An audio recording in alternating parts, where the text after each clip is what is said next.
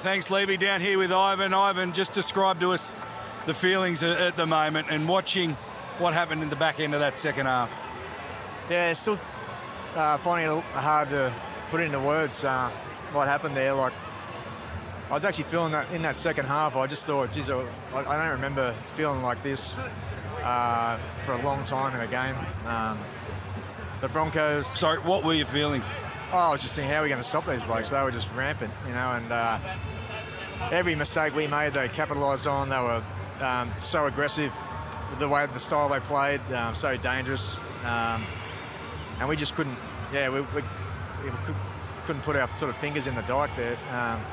But it was just like, hey, we just got to hang in there. There was obviously a long time to go. And then that first try, the Moses Leota try, yeah, that was obviously the, okay, we've got some life. And the boys would never give up, I knew that. And then they just got on a bit of a roll.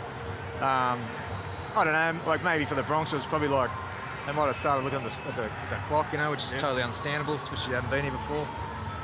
Yeah, and things went our way, and yeah, we're able to get the points when we needed it. All right, well, talk to me about this one when Nathan goes off the left foot.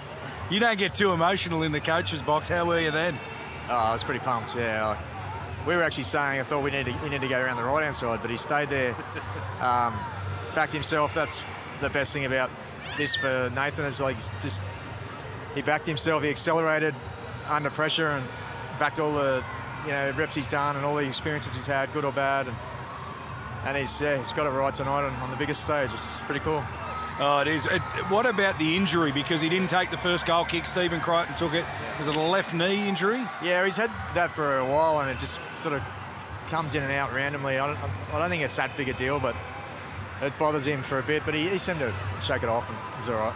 When will you get an opportunity to sit down and reflect, and not only on tonight, but what you've been able to achieve as a coach? You know, 4 grand finals, 3 wins now. That's some sort of effort. Yeah, I don't know. I don't really reflect that often. You know, just try and sort of, you just basically go from week to week and win. You know, next opponent, next season.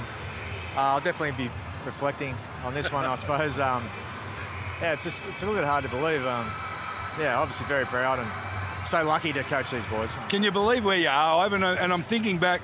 Well, I remember when we bumped into each other many years ago, and you were out of coaching, and we were out at Penrith, and. You said to me, I want to get back into it, get straight back into it. You got into the Tigers job. Eventually you get back to Penrith, but now you find yourself coaching a side to 3 premierships. Yeah, I could never. I mean, you dream about it, obviously, and it's sort of like this is what it, you want it to look like. But honestly, I didn't really ever think it was going to be like this. But yeah, happy to experience it. Go and enjoy it, mate. You deserve it. You've done a great job. Thanks, mate. I appreciate it, Pig. What a great interview. Mark Piggy-Riddell with Ivan Cleary, the premiership winning coach. He just takes everything in his stride, Ivan, doesn't he? He doesn't show too much emotion when he's interviewed, but he's one hell of a coach. He was one hell of a footballer too, Darryl. He's the complete package.